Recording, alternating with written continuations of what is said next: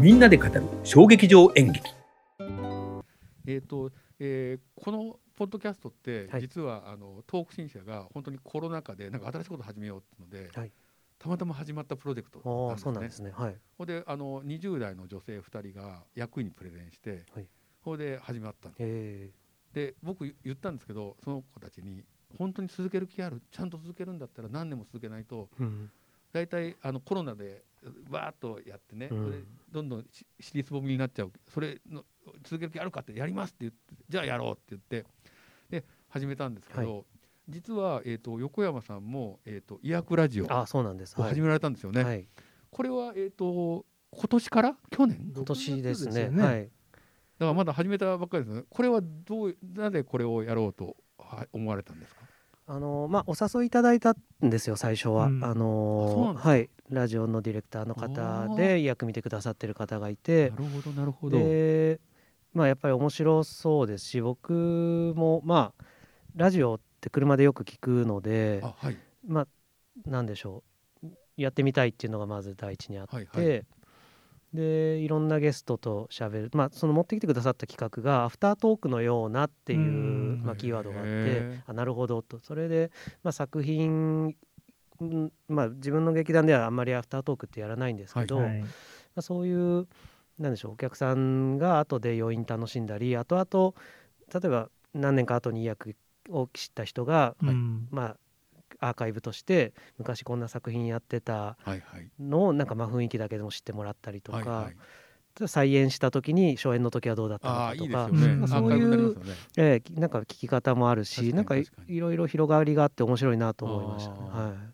あれですか他のあのポッドキャスターの人たちとかとなんか一緒にコラボしてやったりとかっていうのは考えてらっしゃるんですか。い、いや今のところ僕は今は何でしょうえそれはどういうことですかなんかい企画をもっと広げていくという意味でそすうか実は、はいえっ、とうちのえっ、とそのポッドキャストを始めたその女性今日来れなかったんですけど、はいなんか横山さんがこういうのやってるって言ったら、はいじゃあコラボしてなんか一緒に音声コンテンツでへえなんかできないかっていうあ話をーしてたんですね。はいあじゃあそれはじゃああの一回あの横山さんに話してみようかっていう話をしてて、あはいはいはで興味があれば、まあ、うちも制作会社なので、まはいあ、こういうものがあのずっとあるので、はいだからなんかいろいろとなんか、えー、とこういうのやってみたいんだけどっていうのがあればですねあーなるほどなんかあうの、一応少ないですけど予算が出てる会社があの役員です けどえっとっていうふうにあーそうなんですねあのえー、と言ってました。んはいだから全然なんか違うバラエティみたいな感じでいいから、なんかやってみようかなっていうのでもあの全然演劇とは関係なくて、ああはいはい、え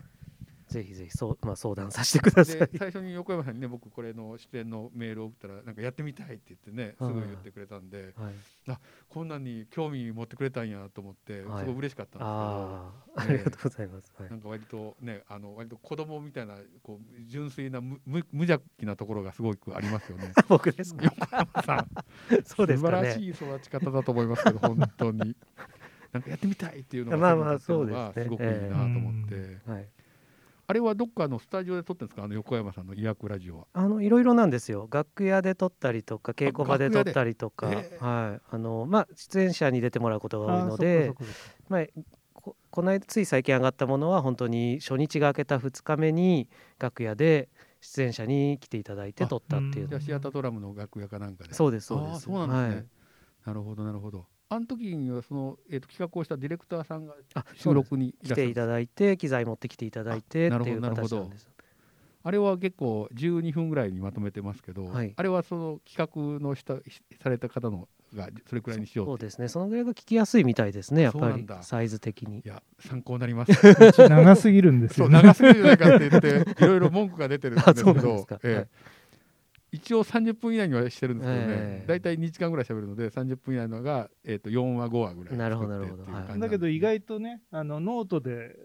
文字で読むとまた面白かったりするんですよね。そうそれで文字起し。こしをお願いしてて、それが上がってきて読むのがねむっちゃくちゃおもろいんですわあ、たでも大変ですよね、文字起こし って。文字起こしはねあの一応予算が出てる のでなるほどあのブラインドライターズさんあーってはいいうはいあはいはいのところがあって、はいはいえーそこにいつもお願いしてて、えでいつもブラインドライターズさんは文字起こししたら感想を書いてくるんですよーおうあのこのこういうのに興味を持ちましたとかって、へーでそれも含めて載っけてます。面白いえーあ、そうなんですね。ええだからあの僕は最初の読者なので、はい、すごくあの楽し み。確かにこうね音声で聞く良さももちろんありますけど文字になるとまたそうなん伝ですよ。わり方変わりますもん ね。で喋り言葉だから、むっちゃ読みやすいんですよ。あははええはいはいはいまあ辻褄の合ってないところもあるんだけど、うんなんかすごい読みやすいんですよはいはいね。あの硬質な言葉がなくて。うんそうですね。うんそう。そうなんですよね。で、えっ、と、僕は大体これで、えーお聞きしたいことは、えー、大体喋れました。えっ、と、横山さんがこれから、なんか、えっ、と、またさらに、えー活動をですね、えーはい続けていかれると思うんですけど、えっ、と、まあ、横山さん、こういうのをやってみたいなとかっていうのは、なんか、えーありますでしょうか、今後。うーんそれは演劇でですよね。演劇とか創作活動という意味で、創作活動としてだでかすら、か。まあ、テレビの脚本書いてみたいとか、うん映画をやってみたいとかも含めてでも小大丈説を書きたいと夫あかでのすね。作家としてっていうかクリエイターとしてっていうようはいな話として、でも第一はやっぱ演劇の、はいまあ戯曲を、はいい、いものを作っていきたい。うんはいえーそれもあのできれば年に2本ぐらいうんに抑えて、はいじっくりと準備して良いものを作り続けてさっきも言ったみたいに10年先でも上演できるようなものを、まあ残していきたいっていうのがまず大はいきくありましはいて劇団活動としてはここ何年か、まあ、いわゆる小さい劇場から中劇場まで自分の作品がこう耐えうるようなはいこう鑑賞に耐えうるようなこううん求心力といいまはいすか、はいはい舞台に引きつける力があるのかどうかはいっていうのをちょっとこう試してきた期間で,、はいはいで200人とか250人、300人ぐらいのキャパシティのはい中劇場ではい耐えうるかっていうのを今やっていて、うんでそこもなんとなくこう自分の中で手応えをつかみつつあって、ただこれがじゃあじゃあ800人1,000人の劇場にっていうとこを目指していくのかっていうと、いちょっとそこは自分の中でまだイメージ持てないんですけど、はいまあ、たくさんの人に見てもらいたいっていうのはやっぱりはいあるのはあるんですけど、はいただ適切なサイズ感みたいなものあを捕りますよねまえていきたいあとりいうますかよねでまあそうやって、まあ、劇場もなんかやりたいところ目標としてたところでやれるようになってきて、なので今すごくいい感じです。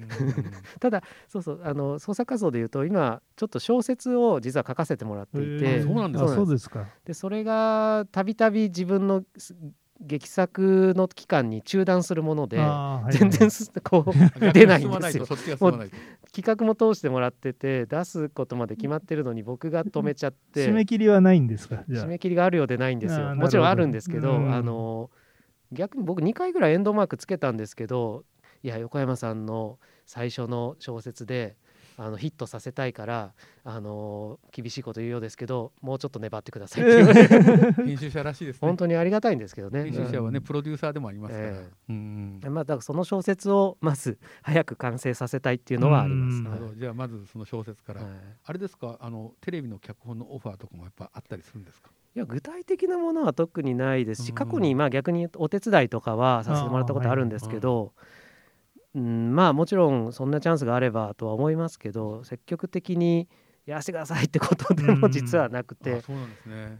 シナリオが豊かだった時代って1950年の日本映画なんですよ、はいあの頃はむっちゃリーチでうんで僕は横山さんの作品を見てはいあの小津安二郎と野田光吾がの戯曲とか、あはいと成瀬幹雄の、はいで松竹の大船のあの感覚を持った作家じゃないかなってすごく思ってこれ僕のもう独断 ですよ、ええはいだからもういろんな異論があると思うんですけど で50年代ってすごくあのえ日本映画が豊かだったから、うん1ヶ月旅館にすあのはい。泊まり込んであの小津安二郎と野田光吾とかねう、ん夜になってお酒一緒に飲みながうらん戯曲をシナリオを書いてたっていうへーでそのねなんか豊かさをはい、あの見てると感じるんですねおおーありがとうございます。いや本当 にだからうんそういった人がなんかもうちょっと出てこないとねっていうのは、あの時勢を込めてあっうんて、うん映像業界だんだんなんかね 3K4K の世界って言われてますから、そこをもう一回あのも戻していかないとネットフリックスとかで戻れるかもしれないんですけど、うんトーク新書的にはですねそれはすごくやっぱり自分のことも含めてですねうんすごい課題なんです。なるほど、うんはいなのであの横山さんには本当にあのいろんなことをねあの挑戦してほしいですが小説が出たらじゃああの読ませていただきたいと思いますあぜひお願いします。はい